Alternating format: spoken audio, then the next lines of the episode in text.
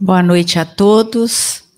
Nesta noite de terça-feira, em que estamos reunidos aqui na casa de Kardec, presencialmente e também por aqueles que nos acompanham pela internet, que possamos ter uma noite de estudos bastante proveitosa, que a espiritualidade possa estar presente para nos auxiliar a compreender aí aquilo que está previsto por nós e pela espiritualidade para que possa acontecer aqui hoje. Porque a gente só é instrumento, né? A gente prepara, é, se coloca à disposição da espiritualidade, mas são eles é que vão reger aí a orquestra dos ensinamentos que vamos receber nesta noite. Então, que Jesus possa estar conosco e eu gostaria de convidar a todos para que cerrem os olhos, fechem os olhos é, acerenem os corações, os pensamentos, que a gente possa, por alguns instantes, deixar as nossas preocupações, acreditando certamente que o Pai conhece os nossos corações e Ele sabe das nossas dores. Então, por isso mesmo, nós rogamos ao nosso amigo Jesus, nosso amado Mestre, que nos abençoe nesta, nesta noite para que possamos aprender e apreender os ensinamentos deixados por ele. Que sejamos humildes e simples de coração para revermos as nossas atitudes e termos coragem de modificar aquilo que precisa ser modificado. Que Jesus possa entrar em cada residência, em cada lar aqui representado, levando a sua paz, a paz do Cristo, a paz necessária para a felicidade dos homens. Que Deus abençoe a nossa noite, abençoe os nossos corações. Que a espiritualidade que abençoa a casa de Kardec possa nos intuir e conduzir os estudos dessa noite. Que assim seja.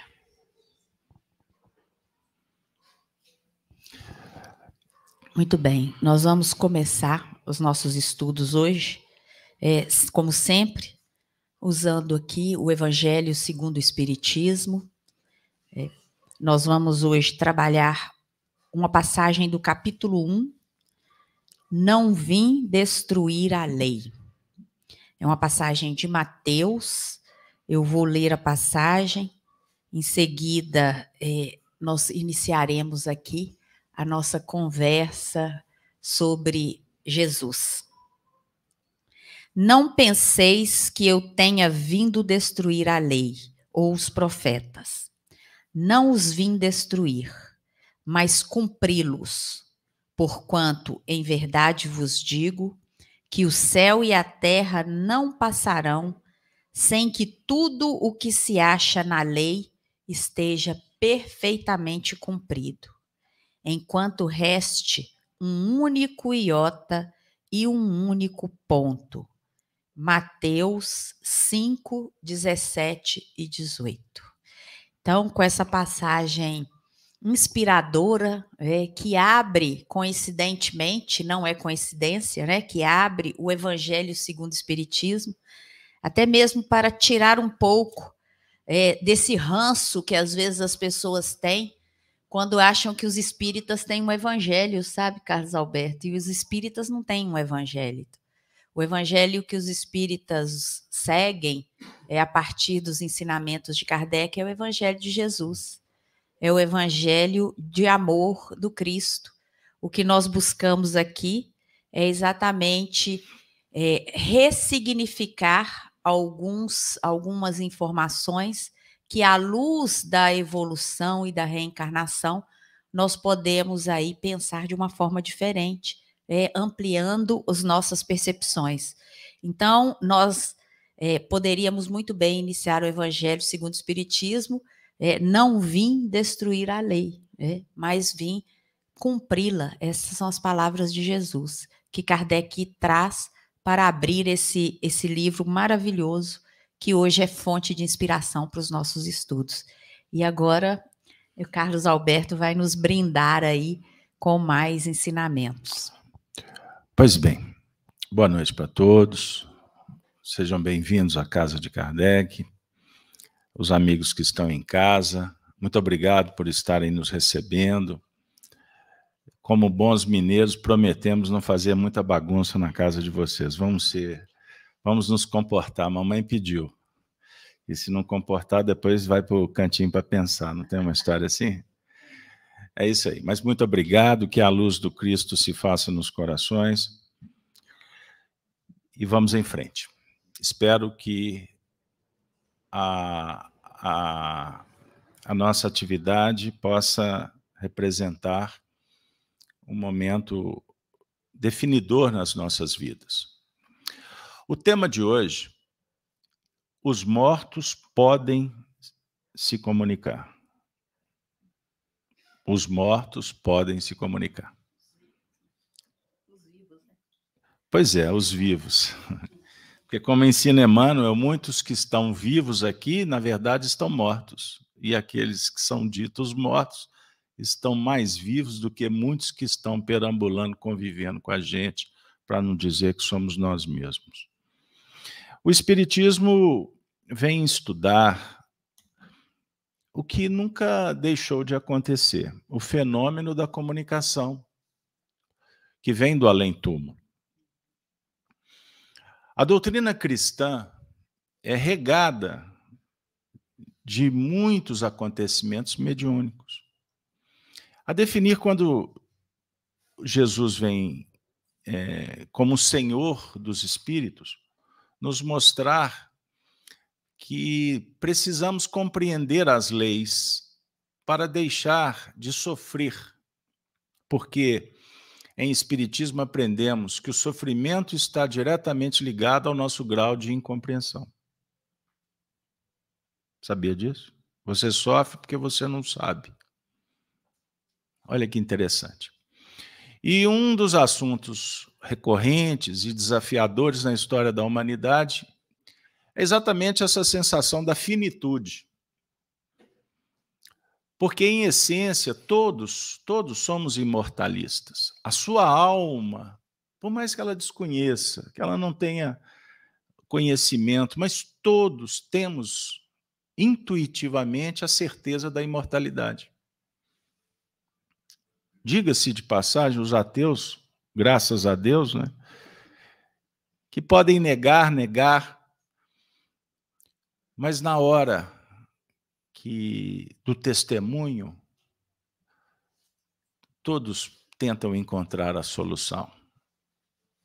Porque imaginar que a vida se se resume no túmulo, se a gente for pensar friamente, é desesperador.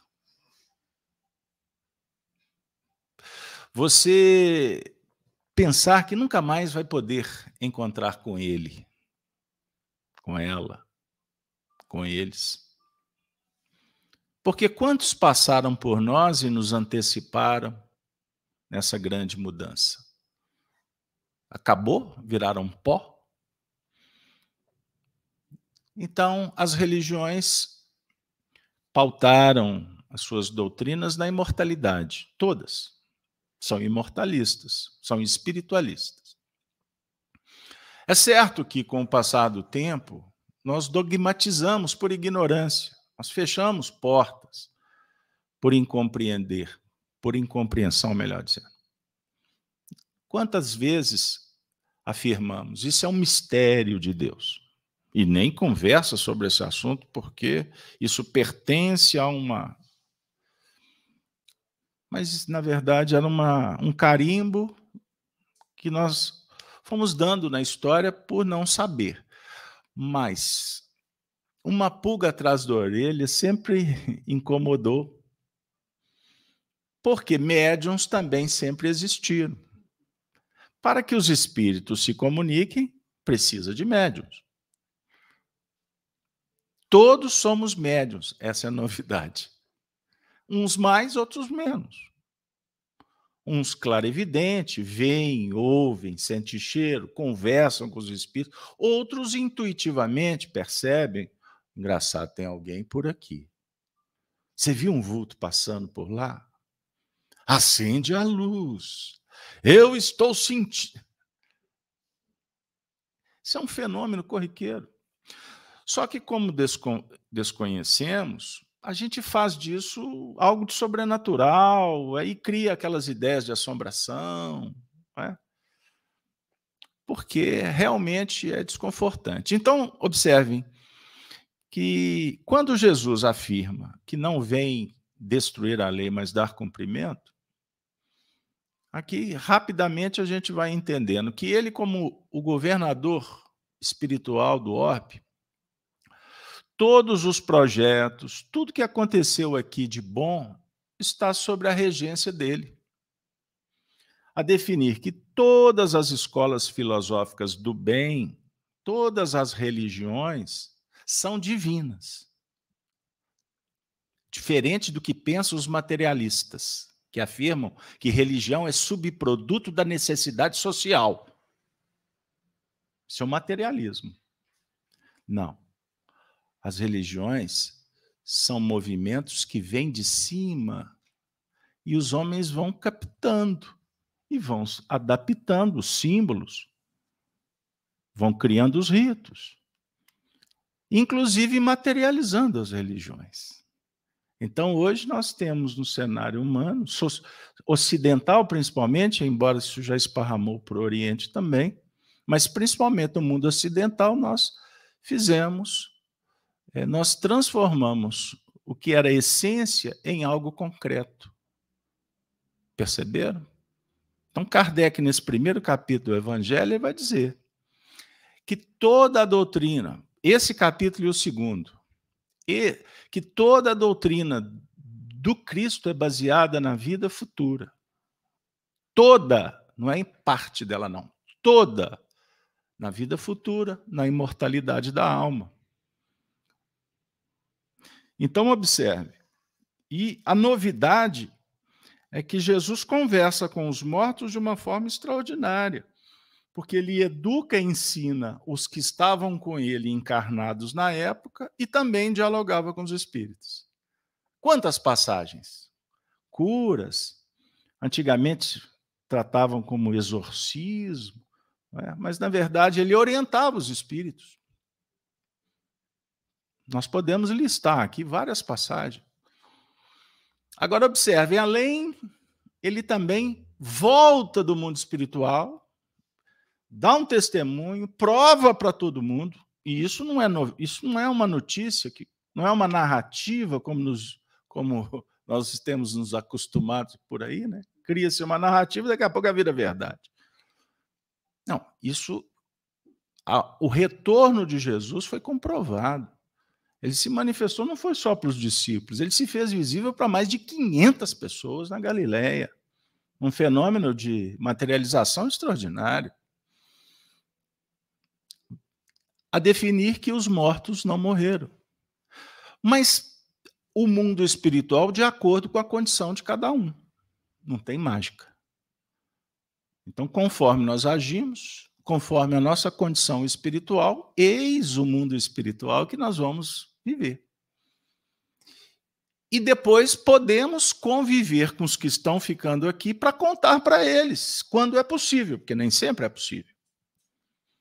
Porque quando um espírito, por exemplo, tira a própria vida, suicida. Quando um espírito brinca de viver, quando o espírito é violento, ele tira oportunidade, ele tira a vida das pessoas, ele cria problemas por aí, ele está desequilibrado, ele vive um verdadeiro inferno. Isso prossegue para o lado de lá.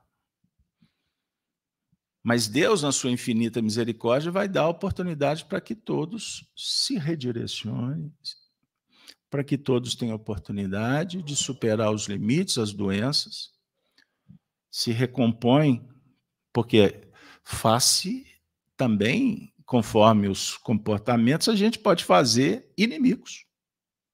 Então, existem muitas doenças no nosso mundo que a medicina não consegue catalogar, diagnosticar, porque são doenças espirituais promovidas por espíritos, cobrando dos que estão aqui.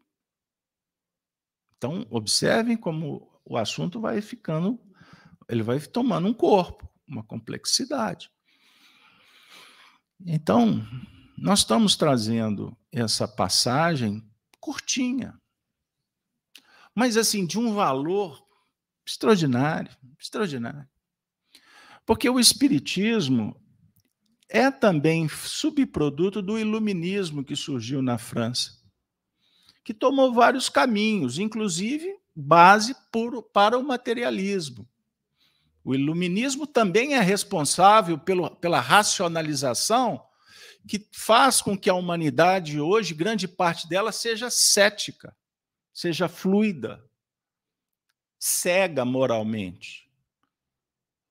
Mas o Espiritismo nasceu dessas raízes para que a gente pudesse aprender a racionalizar pensando, verificando, criticando, mas abrindo a intuição, abrindo possibilidade para intercambiar com o mundo espiritual.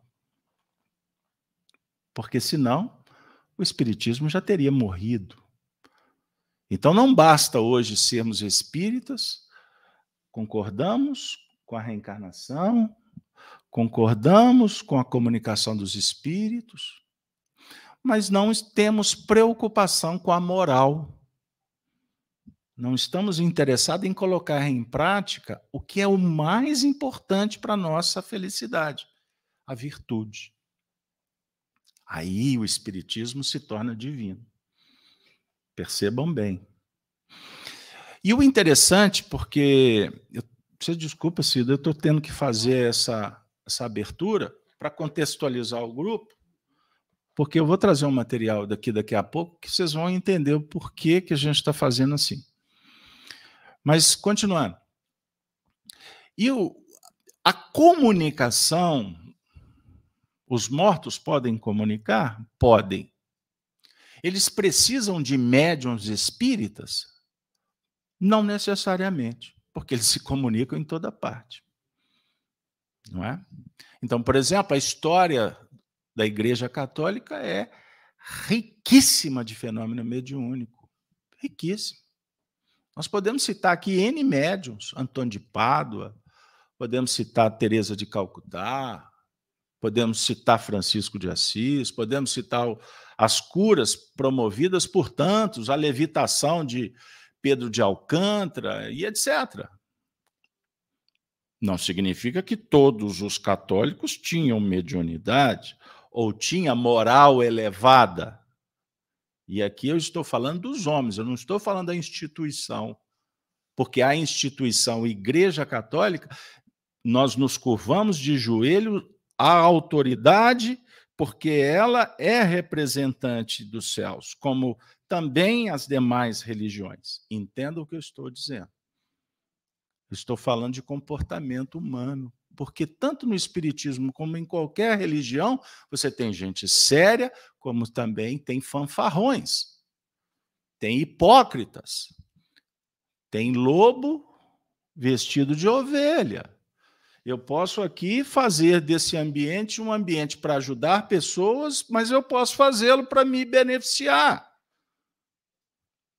Percebam bem. Então, isso, comportamento, é uma outra coisa. Nós estamos falando de algo que é divino, que é o dom, que é a proposta, que é a doutrina. Mas não é só no cenário religioso. Os espíritos se comunicam em toda parte. Não é assim?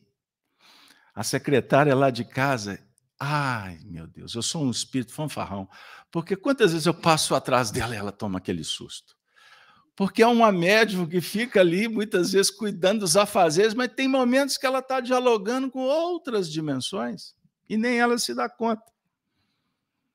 Aí ela fala assim: Ô, oh, seu Beto, se eu pedir, pedir para esses espíritos ir embora, porque desse jeito eu não trabalho. Você é, precisam ir embora mesmo, porque você está quebrando os pratos.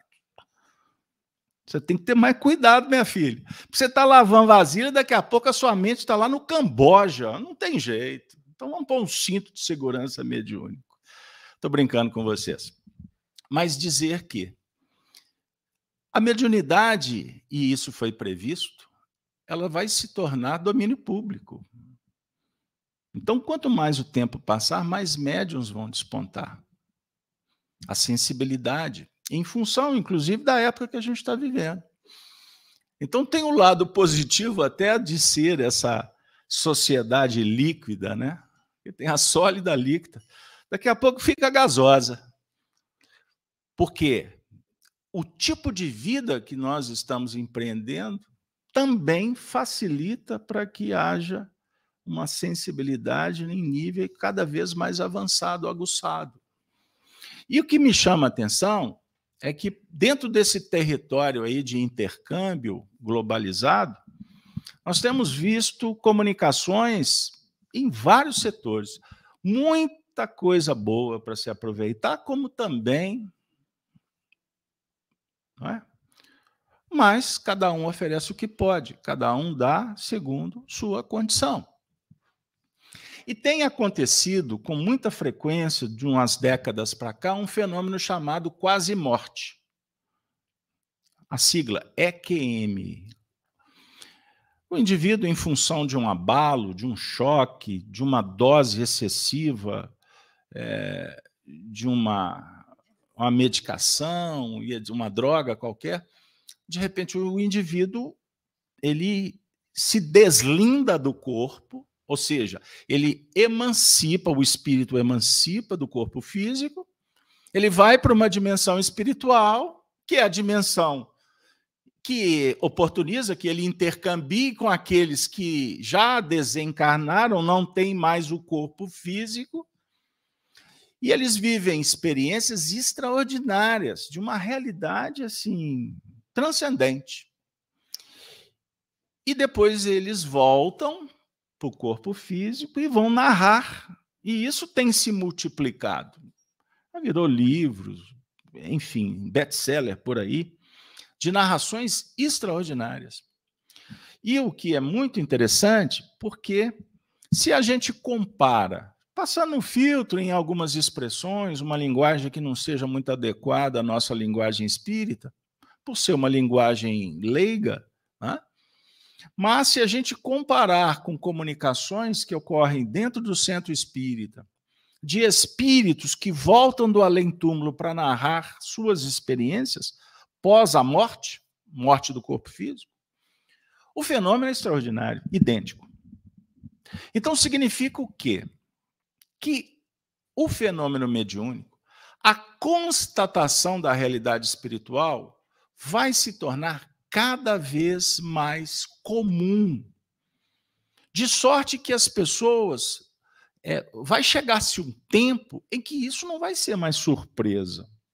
Isso não vai causar mais nenhum abalo, não vai ser tratado como sobrenatural.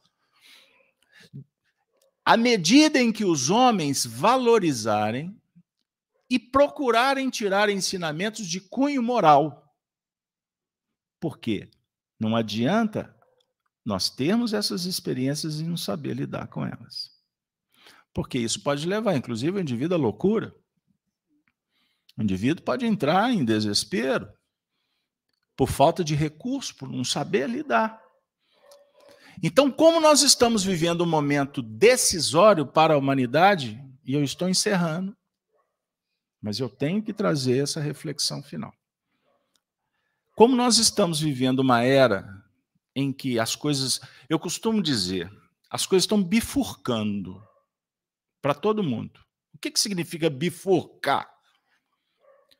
Antes, imagine que você caminhava com muitas opções. Agora, essas opções elas estão diminuindo. Você só vai ter duas opções: o certo ou o errado. Ponto. O certo, agir conforme a consciência. O errado, pre preponderância dos sentimentos egóicos. E quando nós fazemos essa, ops, essa escolha, nós temos que arcar, nós temos que pagar o preço. Então brinca-se por aí, toda escolha gera uma desescolha. Se escolher para ir para uma banda, você tem que abrir mão de alguma coisa que tem na outra banda. Entendam isso. Então, como Jesus está nos ensinando a lançar redes, lembram da, da parábola? Da parábola, não, da passagem da pesca maravilhosa? Pedro lançou rede e não conseguia pegar. Aí Jesus falou assim: não, mas a direção é essa aqui. Isso é simbólico, é metafórico. A definir que Pedro não estava atento para o lugar que ele deveria enviar. Ele estava julgando ao léu de qualquer forma, sem preparação, sem planejamento, sem vibração, sem frequência que pudesse conectar com os peixes que ele desejava pescar. E Jesus veio para dizer assim: olha, você tem que qualificar a sua vida. Você tem que aprender a lidar com o fenômeno da pesca. Então lança para o lado de cá. Aí o Pedro, lembra da, da, da passagem? Ele disse: Senhor, estamos aqui a noite inteira, não pegamos nada. Mas aí a ficha dele caiu, né? Aí ele fala assim: É, Senhor, mas sob a tua palavra lançarei a rede como queres. E ele lançou. E qual foi o resultado? O Senhor sabia, ele era pescador por excelência. O resultado foi extraordinário e o Pedro aprendeu a partir dali a ser pescador, não de peixes, mas de almas. Ele passou a pescar virtude, ele passou a pescar o que realmente alimenta a alma para a eternidade. Entendam bem o que nós estamos trazendo. Dito isso, precisamos, a partir de agora, dar mais atenção na hora de escolher.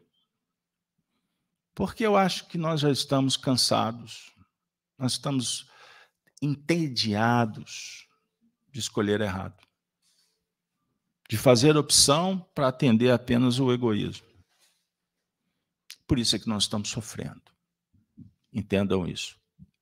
E por isso é que nessa noite nós estamos recebendo visitas de espíritos. Espíritos que viveram essa experiência como a que eu vou apresentar agora, mas eles não têm mais o corpo, eles desencarnaram. E eu vou trazer para vocês ouvirem uma experiência quase morte, que no caso o personagem aqui não morreu, foi quase. Foi quase. Você já viveu aquele quase? Nossa, quase, Casalberto. Quase ganhei, é, eu quase ganhei na loteria quase que eu parti para melhor ou para pior. Entendam isso. Esse quase costuma ter um peso que marca. Que marca. Mas para algumas pessoas, o quase não tem importância nenhuma. Porque nós estamos vibrando, já que eu citei, essa geração líquida, essa religião água, esse comprometimento social. Daqui a pouco eu esqueço e volto para a minha vida e continuo sendo materialista. Entendam isso. Aí o que, que vai acontecer? Que, que vai continuar acontecendo? Guerra, perseguição, lacração, briga família, doença, desencarnação. Nós estamos recebendo notícia. Fulano, Beltrano, já aconteceu com você? Pô, eu estou ficando? Que hora que será a minha hora? Quando vai chegar? Entenderam? Que vida é essa? Que vida é essa? Que qualidade de vida é essa? Nós não queremos mais isso. Então, com vocês, eu vou ter que naturalmente contar com a colaboração eu vou colocar para vocês ouvirem uma experiência quase morte. Na descrição do vídeo tem os créditos de onde nós buscamos, para não ter problema. É só áudio, para não ter complicação com direito autoral. É de um, uma pessoa que tem o nome de Christian Anderson. Ouçam atentamente, porque é uma linguagem muito próxima da realidade que os espíritos vivem no além-túmulo. Ele foi e voltou. Entender?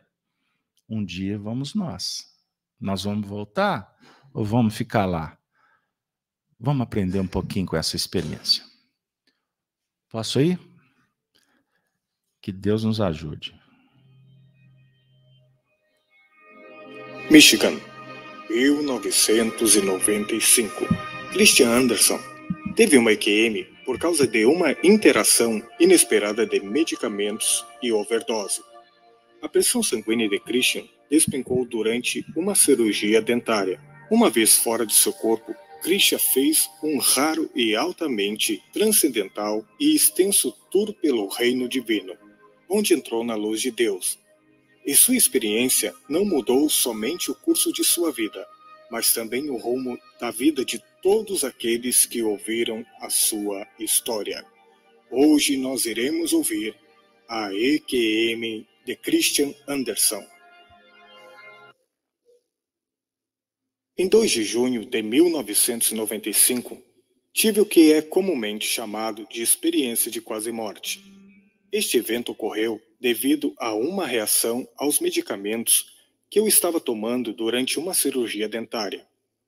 Duas semanas antes de ir para a cirurgia dentária, eu me machuquei ao levantar uma TV de tela grande por um longo lance de escadas na chuva. Uma vez no topo, escorreguei e perdi o equilíbrio. Enquanto consegui pegar a TV, puxei vários músculos importantes na parte inferior das costas. Como os medicamentos que eu tomava não eram poderosos o suficiente para aliviar a dor, Fiquei acamado por mais de uma semana. Mais tarde, recebi um analgésico ainda mais forte para que eu pudesse me levantar e me movimentar. No dia seguinte da minha cirurgia dentária, agora cansado de pensar em qualquer dor e desconfortos adicionais, propositadamente tomei uma dose bastante grande do analgésico antes da minha consulta odontológica.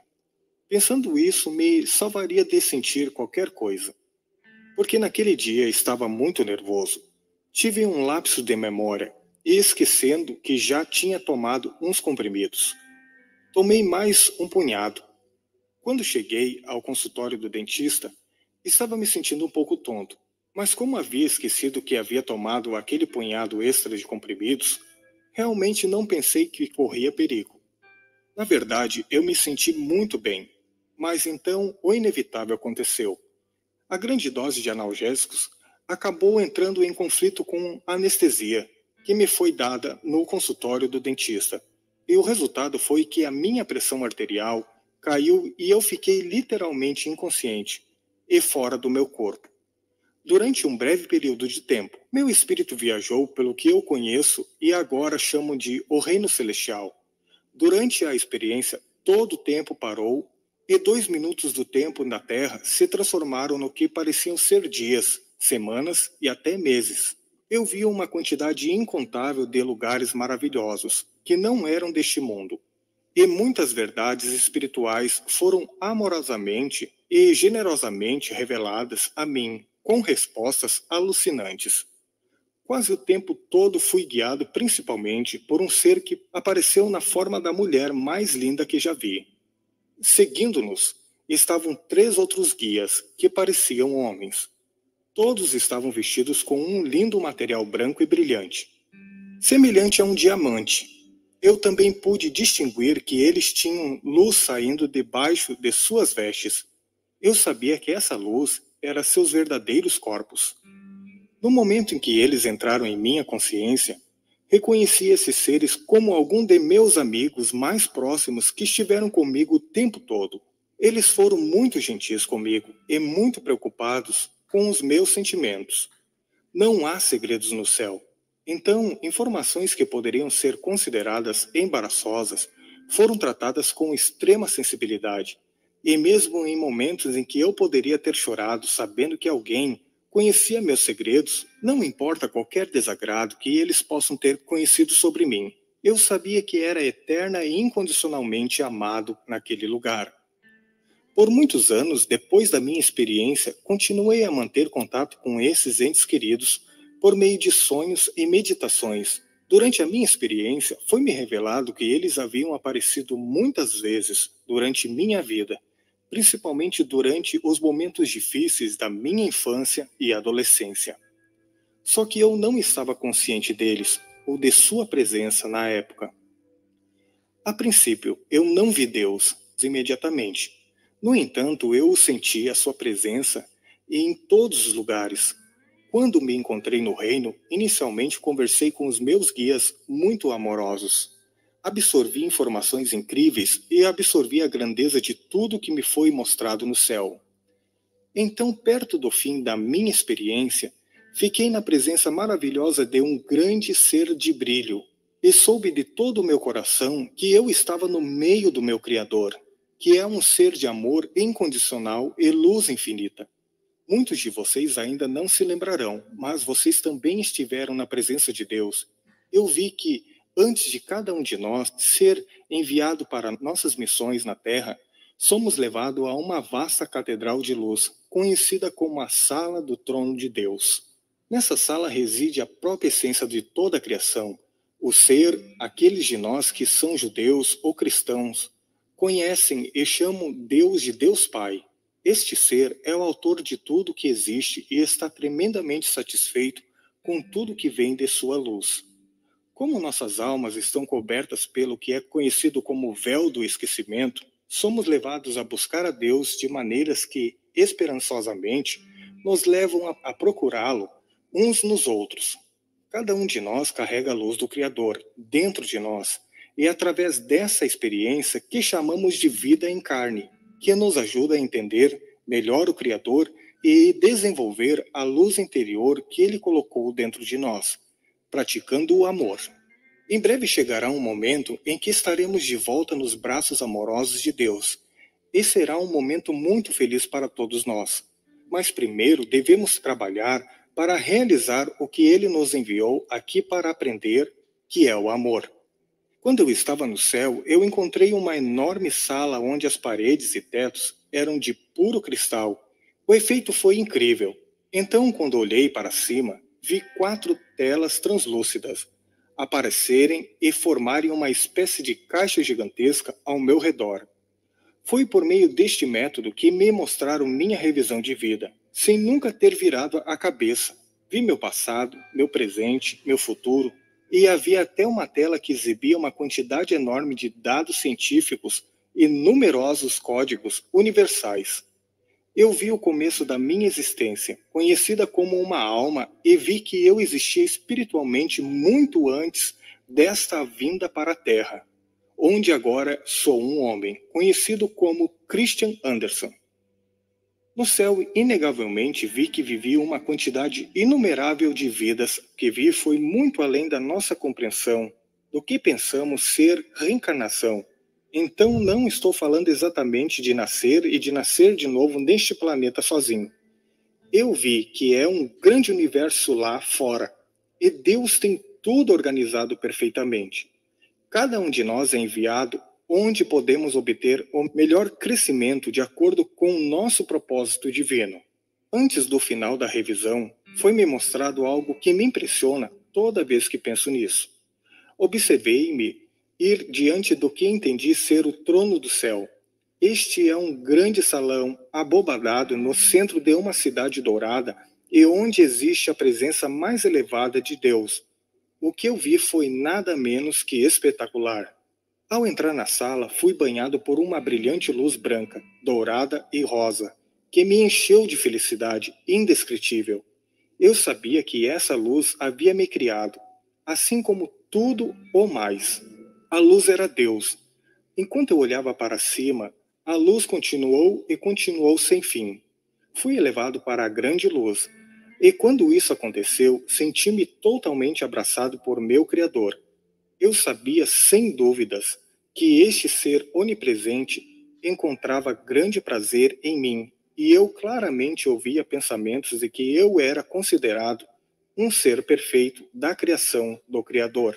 Muitas coisas me disseram, mas uma coisa sempre ficou em minha mente. Cada um de nós tem momentos pré-planejados em que o que chamo de eventos de pista ocorrerá. Esses momentos sempre desencadeiam uma memória que o céu plantou profundamente na mente e no subconsciente antes de virmos para cá. E uma vez iniciada, a memória sobe até a parte mais consciente de nosso cérebro, e entra em nosso fluxo principal de pensamento. Este evento, então, evoca em nós um pensamento ou um sentimento futuro, que mais cedo ou mais tarde produz uma ação que nos leva a caminhar em direção ao nosso destino. Se você entende o conceito de déjà vu, sabe do que estou falando. No céu eu vi uma e outra vez coisas que vemos quase diariamente que podem até parecer mundanas. Podem, na verdade, ser pistas para nós, pegarmos para nós colocar na direção certa. Eu entendi que antes de virmos para a Terra, muitas dessas pistas foram mostradas e explicadas para nós. E em nosso espírito temos um conhecimento profundo do que qualquer pista em particular realmente significa para nós. Eu vi que a mente consciente não precisa reconhecer uma pista, embora pessoas espiritualmente sensíveis eventualmente comecem a discerni-las. É a parte eterna e subconsciente da mente que faz todo o trabalho espiritual para nós. Uma pista pode vir na forma de olharmos para um relógio no momento certo e vermos um conjunto de números que significam algo para nós. Ou pode até ser algo tão simples quanto ver um único item em algum lugar estranho que o intriga a se perguntar: por que essa coisa está aí? Muitas dessas pistas nos foram mostradas e explicadas em nosso espírito. Foi então me mostrado o tempo que chamamos de início da criação houve uma enorme explosão vinda de uma bola de luz dourada e brilhante, pulsante e cantante. Eu sabia que tinha feito parte dessa grande luz, assim como todos nós a partir dessa explosão de luz. Eu me vi feliz e bastante excitado, arremessando-me através do espaço e do tempo. Cheguei com segurança em um lugar perfeito de paz, esplendor, incrível. Eu soube imediatamente que essa luz era voltado para a expansão e educação de cada alma que chegava lá. Eu chamo este lugar de o Reino. Neste local, somos assistidos por muitos seres sábios e ajudados a completar muitos anos de treinamento e expansão anímica. Com toda a honestidade, o reino está ao nosso redor, e não apenas acima, mas diretamente à nossa frente. É difícil de ver, mas está lá. O céu existe em outra dimensão, que só pode ser acessada pelo caminho do Espírito. Existem muitos céus, reinos celestiais diferentes. Eles são empilhados um sobre o outro como panquecas e espalhados por todo o superuniverso de Deus. Cada um fica em um nível que pode acomodar aqueles que caminham dentro dele. No nível mais alto, onde está o Mestre Criador, Deus, e nos níveis inferiores, estão várias formas e presença. De Deus, tudo é regulado por vibração, corrente e frequência. Quanto mais alto o nível de vibração e frequência do nosso espírito, mais alto nossos espíritos são capazes de ir através do reino divino. Deus, o Criador, vibra em um nível absoluto, que é tão rápido que ele está perfeitamente imóvel. O céu é glorioso, existem muitos níveis e dimensões no reino. Existem grandes cidades muito parecidas com as que vivemos agora. Só que esses lugares têm grande harmonia e equilíbrio. Vi cidades inteiras feitas de ouro e pedras preciosas. Uma cidade que sempre fica no fundo da minha mente é uma grande metrópole feita inteiramente do que pareciam ser safiras. Ela brilha com uma luz azul e branca mais luminosa. Isso me lembra uma árvore de Natal branca com lindas bolas de vidro azuis. Eu sabia que esse lugar era onde os comunicadores amorosos semelhantes a Cristo escolhem se reunir e trocar seus pensamentos. Há uma quantidade tremenda de amor e graça no céu. Não importa onde você vá, o sentimento de amor e alegria está em toda parte. Não há outro lugar que você gostaria de estar. Então, de repente, o ser chegou até mim e me disse que era a hora de eu voltar, e que o meu tempo já havia acabado, e que eu deveria de retornar para cumprir a minha missão. E quando eu concluísse a minha missão, eu retornaria novamente para este lugar. Eu sempre com esse pensamento de que Deus me odiava e que ele iria me lançar no lago de fogo e de enxofre. Mas pude entender que Deus não é como um homem.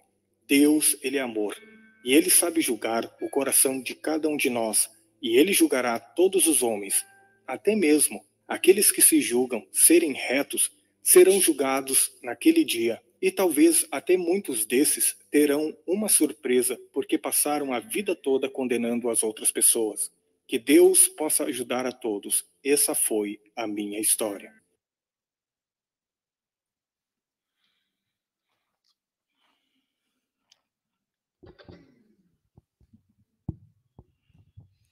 Muito bem. Então, é, vamos trazer um pouquinho aí, né, dessas memórias, dessa experiência, à luz da doutrina espírita. E eu vou fazer um pequeno apanhado aí sobre o, o que foi relatado pela, pela, pelo Anderson, né? Anderson, Chris Anderson.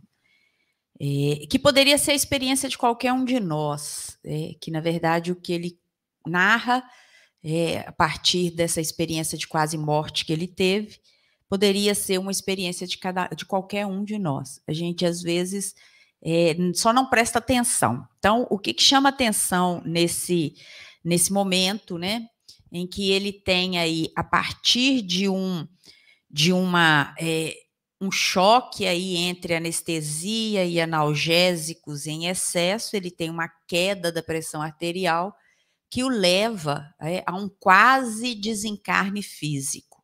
Nesse momento, o seu espírito se desdobra, e ao se desdobrar, é importante a gente também lembrar que nós vivemos aquilo que temos. Né? É, muito provavelmente, é, essa pessoa ela tem aí uma, uma vida, né? e, e, ele plasma, e ele entra num mundo é, bem, bem interessante, é, porque ele vai ao encontro de seres de luz que estavam com ele durante toda uma existência. Então, neste momento aí em que ele se desdobra do seu corpo físico, né, em, uma, em uma situação de quase morte, chama muita atenção, né? Ele entra num ambiente de uma outra dimensão, uma dimensão que o espírito percebe.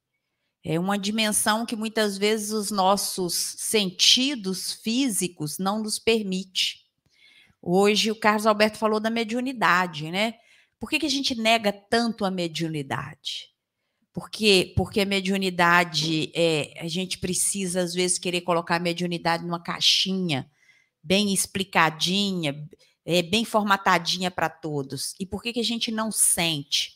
Então, a experiência que ele vivencia aí é, ele traz alguns pontos que são bastante interessantes. Por exemplo, ele percebe instantaneamente que um, um tempo celestial ou o tempo que ele passa nos céus é completamente diferente daquele tempo que desse tempo que nós temos aqui.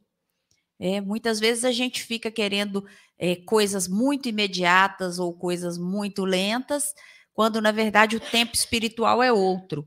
E naquele tempo, naquele átimo de tempo ali, né, em que ele foi guiado e ele narra os seres que o guia, é, e é por isso que ele provavelmente é um ser, é um, um, um espírito, né, que é bem tutelado, bem cuidado, porque os seres que o, que o recebem são seres de luz. Então ele, ele narra a luz, a veste, é, e ele atravessa a partir da sua percepção, ele percebe que aquele, o corpo daqueles seres eram luz. É, e a luz, para nós, ela é muito importante, porque o haja luz é que inicia tudo. Né? Mas isso eu deixo para o Carlos Alberto comentar. Né? Ele revê também amigos desencarnados. E Allan Kardec fala muito sobre isso, sobre a nossa parentela espiritual e a nossa parentela corporal. É, ele fala é, desses nossos irmãos que nos que cuidam de nós. É, alguns chamam de anjos da guarda, outros chamam de espíritos de luz, mas todos nós somos cercados aí por essa nuvem de amigos espirituais, né? ou inimigos espirituais, aí tem muito a ver com aquilo que nós estamos amealhando é, durante a nossa existência. Então, quando, quando a gente escuta, olha, nós temos dois caminhos, que é o caminho da paz consciencial, é da paz de consciência, de fazer tudo que nos deixa em paz, ou do caminho que não vai nos dar paz. E certamente, quando a gente não está nesse caminho da não paz, a gente pode sofrer um pouquinho mais, né? E aí, outro ponto importante, ele fala várias vezes desse lugar do amor, do céu como lugar do amor, mas principalmente do lugar em que a nossa, a nossa essência é revelada, em que não há segredos.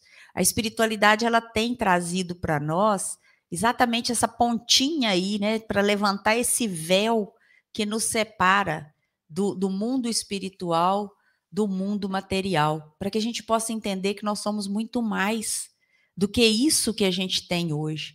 É, nós somos mais do que o corpo físico, nós somos mais do que aquilo que conquistamos, nós somos mais do que tudo isso, porque do outro lado que nos espera, é, e ele traz isso com muita, com muita clareza para nós, né? O que nos espera é um lugar de amor. Esse, esse é o mundo que o Pai quer que a gente encontre, né? Que Deus quer que a gente encontre. É esse o mundo que a gente tem que buscar. E aí ele vai falando, né, desse lugar que muitas vezes que é, depois ele teve a oportunidade de reviver esses momentos com esses amigos que ele encontrou através dos sonhos, através da meditação, né, trazendo sempre a importância de valorizarmos aí os momentos em que podemos entrar em sintonia e aí volta de novo o que foi falado anteriormente, né? O exercício da mediunidade, da mediunidade intuitiva, de sabermos que não estamos sozinhos. Ele vai falando, é, ele fala também, né, desses espíritos que estão conosco, e ele fala de Deus de uma forma muito interessante e muito e muito muito acolhedora, né? Deus em tudo, Deus amor, Deus luz, Deus brilho. Então não é mais aquele Deus que a gente fica querendo é, humanizar, dar uma forma como nós. É, nós às vezes queremos, achamos que Deus é como nós. Deus tem ira, Deus tem raiva. Não, Deus é amor, Deus é luz, Deus é brilho. É, e nós a partir desse, desse véu do esquecimento, muitas vezes nós esquecemos a luz que há em nós, né? esse amor né, que está nos céus e que ele traz várias vezes. E há um, um, um, ponto também que eu acho que é importante a gente trazer aqui nessa, nessa memória do que ele falou, as telas, né, as quatro telas que são postas diante dele, as telas que vão mostrar para ele uma revisão da vida, é, a importância de se rever a vida. Então, a gente pode pegar essa experiência da, do quase morte e trazer para a nossa própria vida ainda, é, do, do, ainda não morte, para a gente começar a pensar, é, revisar os nossos atos, revisar a nossa vida, reeducar a nossa vida, que é uma proposta bem bem de Jesus mesmo, né? Da possibilidade de retomarmos aí a, a educação espiritual, porque o universo ele é infinito. Assim como é são infinitos os seres que habitam no universo. Assim como são infinitos os mundos, ele usa a ideia da panqueca, né? Quem gosta de panqueca aí deve ter imaginado um mundo cheio de panquecas, né? Para nos mostrar o quão variado, né? O quão rico é o mundo, esse universo de Deus que ainda nós temos essa dificuldade, talvez, de, de se apropriar dele. Né? Então, é, é, é importante a gente lembrar também que, como espíritos, nós temos uma memória espiritual.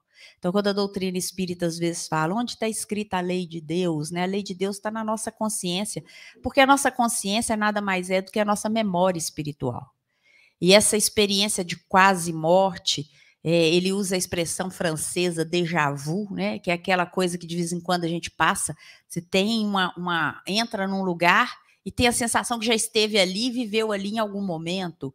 É, isso muitas vezes pode ser reflexo de outros outros momentos da nossa vida, de experiências que estão imprimi, imprimidas no, no nosso espírito porque o nosso espírito ele não leva ouro, ele não leva patrimônio, mas ele leva experiências ele vai levar junto para a nossa própria caminhada todas as nossas virtudes, todos os nossos vícios, né? Todos os nossos hábitos. Então, tudo isso aí ele vai trazendo. E aí, É, ele relata também nessa importância de conhecermos a nós mesmos, de prestarmos atenção nas pistas da existência. Às vezes a gente fica aí, ah, não, não, não existe mais nada. É, olha como que é triste a gente pensar que não tem mais nada depois da vida. E aí a gente começa a receber aí as intuições do mundo espiritual, as pistas de outras existências, né?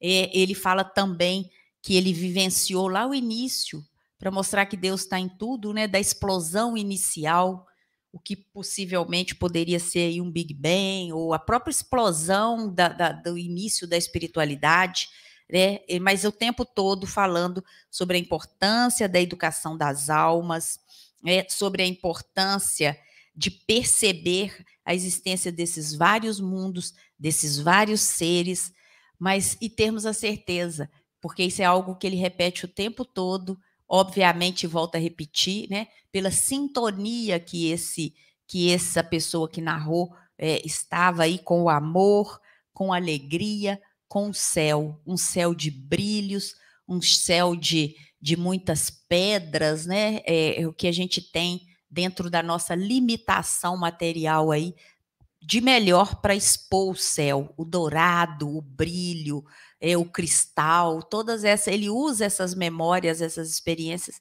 para trazer para nós aí a sua própria experiência, que como eu disse, poderia ser a de qualquer um de nós.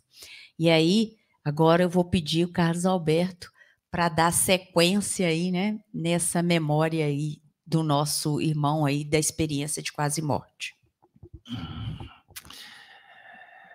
Eu quando fui orientado a trazer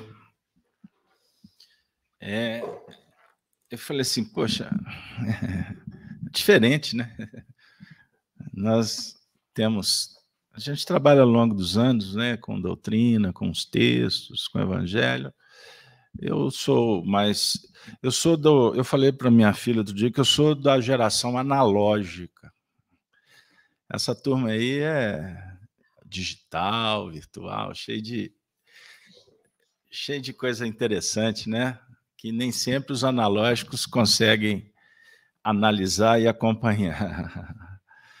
Mas, brincadeiras à parte, é, a gente, eu sempre procuro fazer é, que o estudo doutrinário ele possa ter uma significação para a minha vida prática. Eu aprendi com meu querido amigo Honório Abreu, que a gente aprende espiritismo no livro e no dia a dia. Ninguém é doutorado, diplomado na escola. Isso é figurado.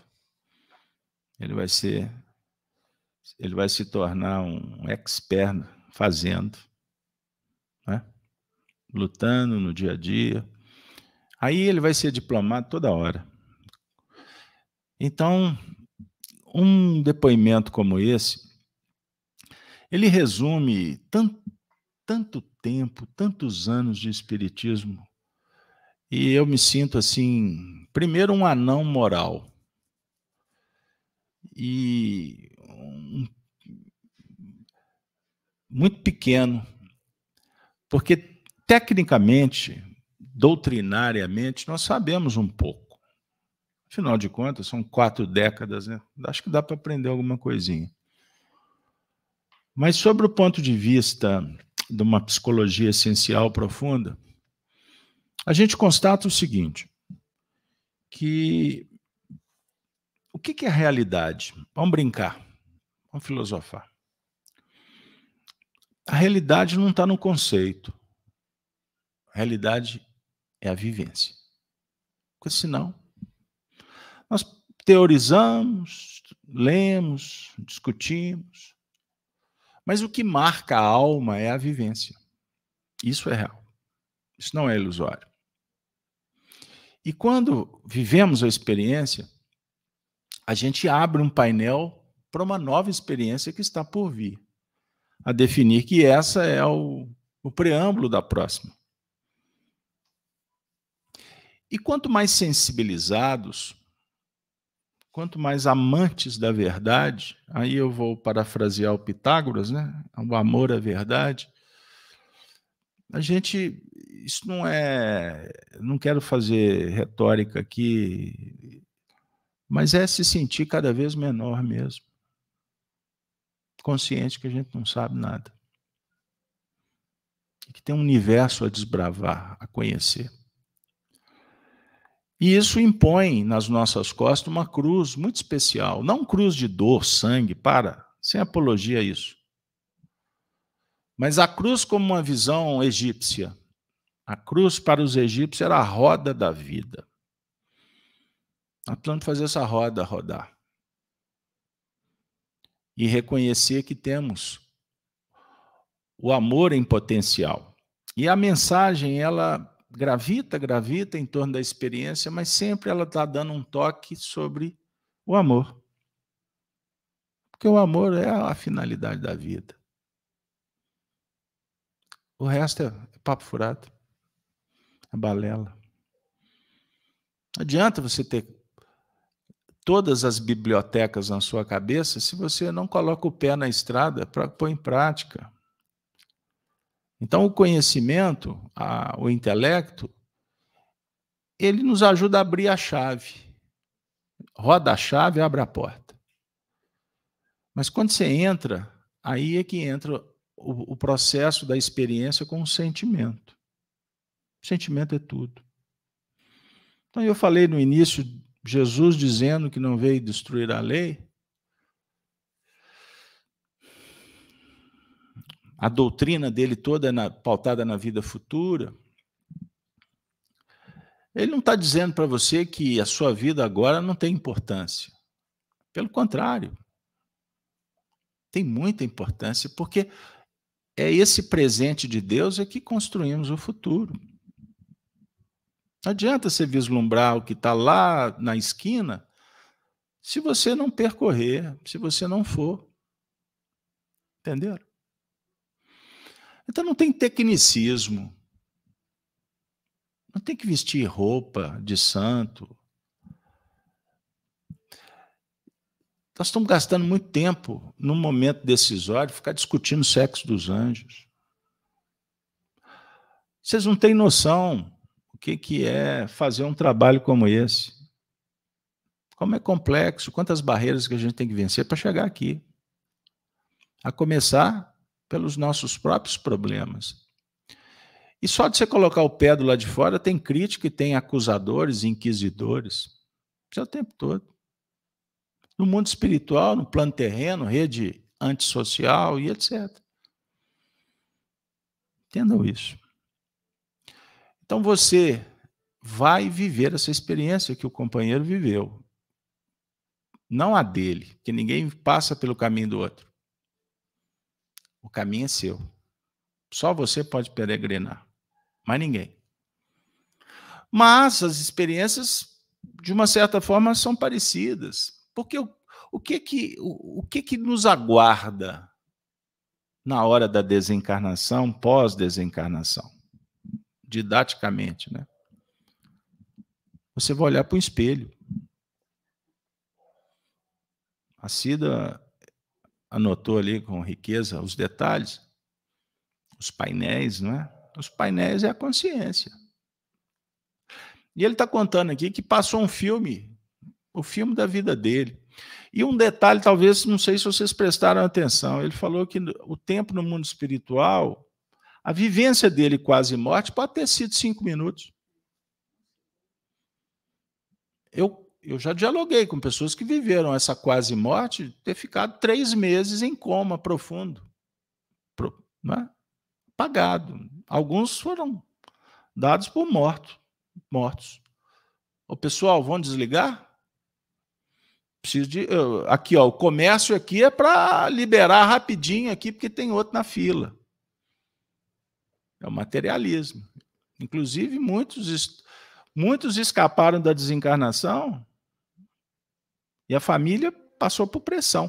Para não dizer que um na família que foi pressionado por todos que queriam a herança, ou queriam que ele descansasse para que todo mundo descansasse. Isso é o materialismo. Perceba? Então, se foi cinco minutos, se foi dois minutos, se foram meses,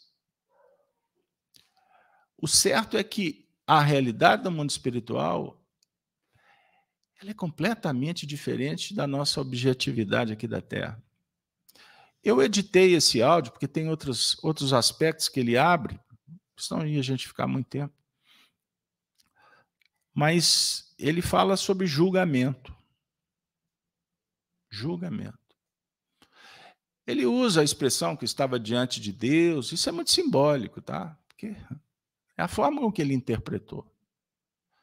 Mas não importa, o que importa é que tinha uma força ali que ele reconhece, que ele entende ser amor, e que fez com que ele sentisse o amor na intimidade. E ali a vida dele passou a ter outro significado. Ele falou que, que viu espíritos que ele convivia desde criança, mas ele não identificava. Mas ali, opa, peraí, eu te conheço de algum lugar. A definir que não estamos sós. Você está acompanhado. Na hora que você está mais só no mundo por aí, tem alguém contigo. São aqueles que velaram desde a primeira infância, que te acompanham nos desdobramentos, aquelas noites tumultuosas, que você recorda, vez por outra, pesadelo ou um sonho extraordinário, emoções. Então nós convivemos com eles. Entenderam? Mas a convivência com o encarnado ou com o desencarnado depende da, do nosso equilíbrio. Esse é que é o ponto. E de sairmos dessa frequência de julgamentos, desse campeonato insano que está destruindo a sociedade essa sociedade que está cega moralmente, cega moralmente, que nos deixa com o cabelo em pé quando você liga aquela caixinha que você acha que vai te trazer uma coisa boa e ela só te contamina e corrompeu o caráter dessa nação. Entendam isso. Nós não estamos mais na época. Ou nós somos gerações Harry Potter. Ou nós somos ainda a nossa vida é ilustrada por Peter Pan, síndrome, síndrome da infantilidade. Pessoas com 60, 70 anos vibrando nessa faixa da infantilidade. São adolescentes que não querem envelhecer, que têm medo de olhar no espelho e ver quem são. Fogem, fogem, fogem, fogem. Então eu não quero religião por quê? Porque religião é moralista. Foi isso que você aprendeu na universidade, que triturou o seu cérebro? Com ideologias confusionistas na expressão Emmanuel? Desde as décadas, da década de 30, Emmanuel vem nos alertando e a gente leu, leu, leu, leu e continua levantando bandeira. A proposta do Cristo é amar, é perdoar. A proposta do Cristo não é disputar, dentro de casa, esse campeonato insano, quem sabe mais, quem tem mais dinheiro, quem é mais bonito. O filho gosta mais da mamãe ou do papai. Nós criamos essa geração, foi assim. Foi uma geração que nós colocamos ela no gueto para dançar funk, sem a capacidade de oferecer um livro de alta cultura, de apresentar um clássico. Mas não é falar, filho, leia isso. É o filho crescer vendo você estudando coisas boas, ouvindo boas músicas. Percebam bem. Isso não. É lógico que é uma tragédia anunciada. É lógico que não vai dar certo. E é lógico que a gente continuar procurando Jesus só para ver se resolve, se cura, se arruma emprego ou casamento, não vai dar certo. Porque não, ele não veio para isso. Ele veio para conversar conosco, entendam isso. Para conversar com aqueles que querem amar. Tem um versículo aqui extraordinário no capítulo 12, 47, João. Ele diz assim: 46. Eu sou a luz que vim ao mundo, para que todo que aquele crê em mim não permaneça nas trevas. Prestem atenção, aqueles que creem em mim não permaneçam nas trevas. O materialismo está dizendo que Jesus está correndo atrás da humanidade para ter seguidores. Para aqueles que creem nele. E para você crer no Cristo, não é só um ato, uma prática, uma afirmativa, uma roupa, ou uma religião, ou uma condição social. Não é isso, não. Crer no Cristo é uma relação amorosa, fiel. Crer no Cristo é sua vida ter sentido e você viver por esse sentido e não vender sua alma. Não venda sua alma para o diabo. Porque ele vai te enganar, ele vai te prometer mundos e fundos e depois ele vai morrer de rir. E quando você estiver no gueto, lá no chão, ele vai pisar no seu pescoço, vai apertar até você gritar, e o filho vai gritar e a mãe não vai ouvir. É quando nós caímos, porque julgamos errado, condenamos e não nos libertamos. Entenderam? Hoje é dia 30 de maio. Estamos encerrando o mês. Fizemos aqui às terças-feiras diversos momentos de reflexão. Começamos o mês falando das mães, estão lembrados? Trouxemos aqui reflexões sobre a aparição de Fátima. Falamos da queda do Império Romano, estão lembrados? Foram diversos, diversas reflexões. E não é à toa que nós vamos encerrar o mês com essa experiência espiritual e eu vou dar uma dica que vocês estudem esse capítulo primeiro do Evangelho segundo o Espiritismo em casa, no item décimo segundo, que é o último. Quando Kardec vai falar, aliás, Erasto, que era discípulo de Paulo, ele vai citar Santo Agostinho como grande exemplo do cristianismo, que vivia em Roma, assistia o declínio, ele sentia que ele também estava morrendo. E ele recebe um, um recado do mundo espiritual através de sua mãe, Mônica, que ficou conhecida na cristandade como Santa Mônica. E a partir desse toque de classe materno, amoroso, espiritualizado, ele sentiu que estava na hora de mudar. Santo Agostinho representa a conversão a conversão de um homem dissoluto, de uma sociedade que estava morrendo. Guardem o que eu vou dizer com dor no coração, porque eu sou um espírita que descobriu o espiritismo na juventude. Eu sempre falei do espiritismo como a representar um mundo muito melhor. E hoje eu vejo que o espiritismo representa esse mundo melhor mas também percebo que nesse processo de seleção, a humanidade caminha na exaustão e nós vamos descobrir a espiritualidade debaixo de muita dor. Façam escolhas conscientes. Assumam responsabilidade perante a própria consciência.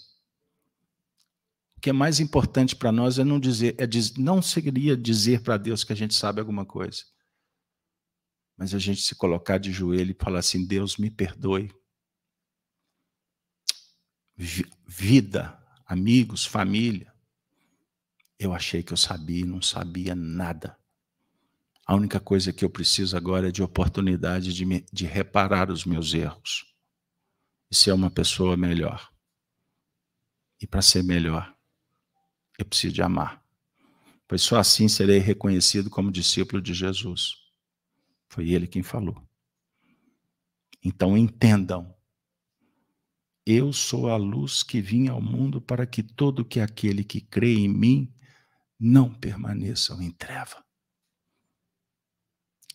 Creia em Jesus amando a sua vida.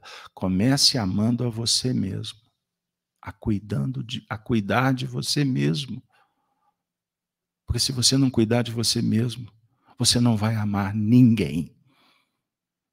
Ele diz para amar ao próximo primeiro, porque ele sabe dos sentimentos egóicos. Mas o mestre chancela, sem dúvida alguma, o que eu estou dizendo. Se você não amar a sua vida não terá sentido. E quanto mais você compreender e amar ao próximo, você estará amando a Deus. E eu não tenho dúvida que a panqueca vai ficar muito gostosa. Vai ser saborosa. Porque se panqueca representa muitas moradas, eu quero habitar todas, se possível. Eu quero ter experiência em todos os mundos. Eu não quero ficar preso apenas no limite da minha insensatez, da minha ignorância. Que Deus nos abençoe.